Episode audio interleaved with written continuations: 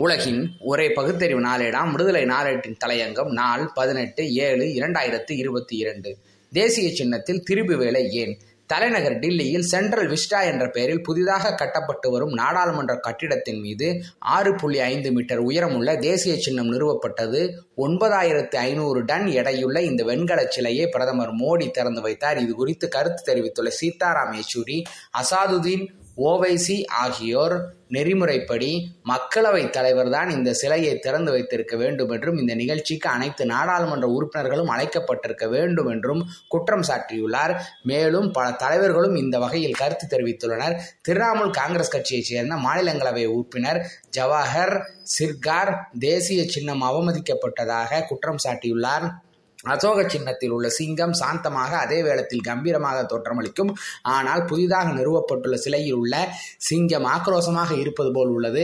அத்தோடு அதன் உருவம் சீராக இல்லாமல் அதிக அகலம் கொண்டதாக உருவாக்கப்பட்டுள்ளது என்று குற்றம் சாட்டியுள்ளார். உத்தரப்பிரதேசம் சாராநாத்தில் அசோகர் உருவாக்கியுள்ள நான்முக சிங்க உருவம் இந்திய அரசின் சின்னமாக தேர்வு செய்யப்பட்டது. அசோகர் பௌத்த கருத்துக்களை நான்கு திசைகளிலும் கம்பீரமாக பறைச்சாற்றும் வகையில் அமைதியான தோற்றத்தோடு அதே நேரத்தில் அதன் கம்பீரம் குறையாமலும் அழகில் எந்த குறைவும் ஏற்பட்டுவிடக் கூடாது என்பதற்காக கச்சிதமாக இளம் சிங்கங்கள் அமர்ந்திருப்பதை போன்று செதுக்கியிருந்தார். ஆனால் மோடி ஆலோசனையில் அமைக்கப்பட்ட இந்த சிலையில் சிங்க முகம் கோரமாக உள்ளது. மேலும் உடல்கள் பருத்தும் அச்சுறுத்தும் விதமான தோற்றத்தோடு வெறித்தும் நிற்கும் வகையில் அமைந்துள்ளன. இது மிகவும் திட்டமிட்ட தவறான செயலாகும். மோடி ஆட்சிக்கு வந்ததிலிருந்தே இனி வருங்காலத்தில் அனைத்துமே மோடியால் தான் என்ற தன் அதிகாரமாக செயல்பட்டு வருகிறார். ஆகையால் தான் ஒட்டுமொத்த ரூபாய் நோட்டுகளை ஒழித்து வண்ண வண்ணமாக அச்சிட்டு புழக்கத்தில் விட்டுள்ளார். அதேபோல் புழக்கத்தில் இருந்த நாணயங்களையும் சத்தமில்லாமல் திரும்ப பெற்று அவரது ஆட்சி காலத்தில் அச்சிடப்பட்ட நாணயங்கள் மட்டுமே புழக்கத்தில் இருப்பது போன்று செயல்பட்டு வருகின்றார். தற்போது நாடாளுமன்ற கட்டிடத்தையே மாற்றிவிட்டார். இறுதியாக இந்திய தேசிய சின்னத்தையும் தனது விருப்பத்திற்கேற்ப மாற்றிவிட்டார். இது அவரது விருப்பமா? அல்லது இந்திய அரசு முத்திரையில் பௌத்த சின்னங்கள் இருப்பதை வெறுக்குமா? ஆர்எஸ்எஸ் திட்டமா?